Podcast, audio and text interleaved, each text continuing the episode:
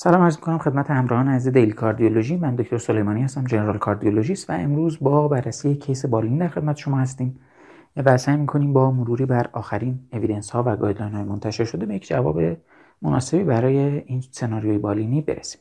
بیماری که مطرح شده آقایی هستن با سن 65 که دو ماه بعد از یک CABG که بدون مشکل بوده مراجعه می‌کنن پزشک خودشون. اکو میشن برای follow up و یک mild to moderate pericardial effusion بدون hemodynamic compromise تشخیص داده میشه.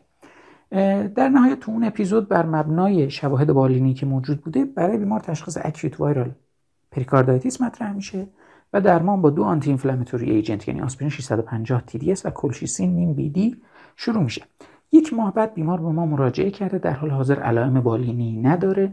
اکوکاردیوگرافی pericardial effusion resolve شده چیزی نمی‌بینیم و در آزمایشات که احتمالا شامل CRP هست یافته غیر طبیعی دیده نمیشه آزمایشات هم همه نرمال هستن. حالا سوال بالینی این هستش که در این بیمار این درمان های anti-inflammatory تا چه زمانی باید ادامه پیدا بکنن؟ برای اینکه به جواب این سوال برسیم رجوع می‌کنیم به آخرین evidence های منتشر شده. آخرین guideline ی که در این زمینه داریم guideline 2015 ESC هست و البته state of art review 2020 Journal of American College of Cardiology بر مبنای توصیه guideline ی در بیماری که با acute viral پریکاردیت مراجعه می‌کنه درمان باید با دو داروی anti-inflammatory شروع بشه یک در واقع جزءش باید آسپرین یا NSAID باشه با دوز بالا که NSAID معمولا آیبوپروفن هست.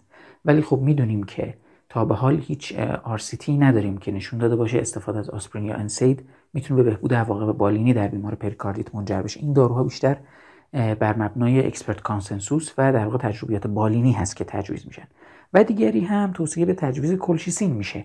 کلشیسین ولی خب دو تا trial قوی داره trial COPE و trial ICAP که هر دو نشون دادن در بیماران پریکاردیت تجویز کلشیسین از بروز recurrent pericarditis پریکاردیت راجعه در آینده جلوگیری می‌کنه. توصیه میشه که این درمان ها برای بیمار شروع بشه و بعد بیمار مجدد حدود دو هفته تا یک ماه بعد ارزیابی بشه.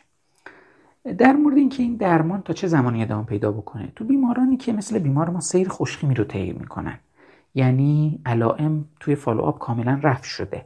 effusion دیگه ندارن یافته های EKG معاینه بالینی آزمایشگاهی همه نرمال شدن. در این بیماران در مورد آسپرین یا NSAID که حالا در بیمار ما آسپرین هست میگن بعد از یک تا دو هفته تجویز این داروها میشه یواش یواش داروها رو taper کرد که تیپرش هم با دستور 250 تا 500 میلی گرم هر یک تا دو هفته یه بار کم کردن هستش. با این دستور دوز دارو رو کم کرد و دارو رو کنار گذاشت. در مورد کلشیسین اما دارو تا سه ماه توصیه میشه که کاملا ادامه پیدا بکنه به خاطر همون بحث که گفتیم جلوی بروز پریکاردیت راجعه رو می‌گیره.